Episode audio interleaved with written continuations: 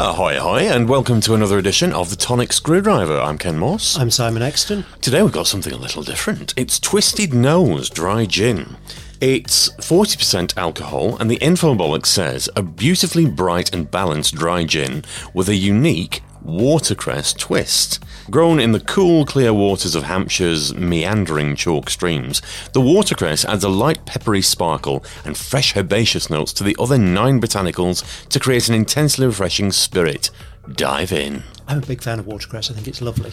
It's a bit old fashioned, but It comes in a lovely bottle. It, the bottle is clearly designed to look twisted.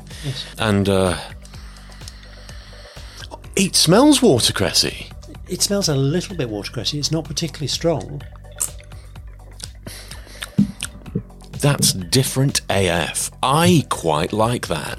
I think this is lovely. I think this is really lovely. It doesn't have any of the tang that you expect to associate with watercress, but you can you can taste it in there.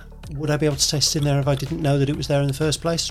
Doesn't matter. I do know it's there. I can taste it. It's not overpowering. It's quite subtle, but it's definitely there.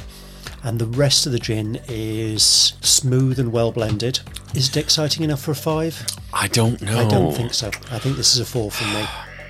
I'd love to give it a five because it's different, it's well made. There is a sweetness there that I wasn't expecting.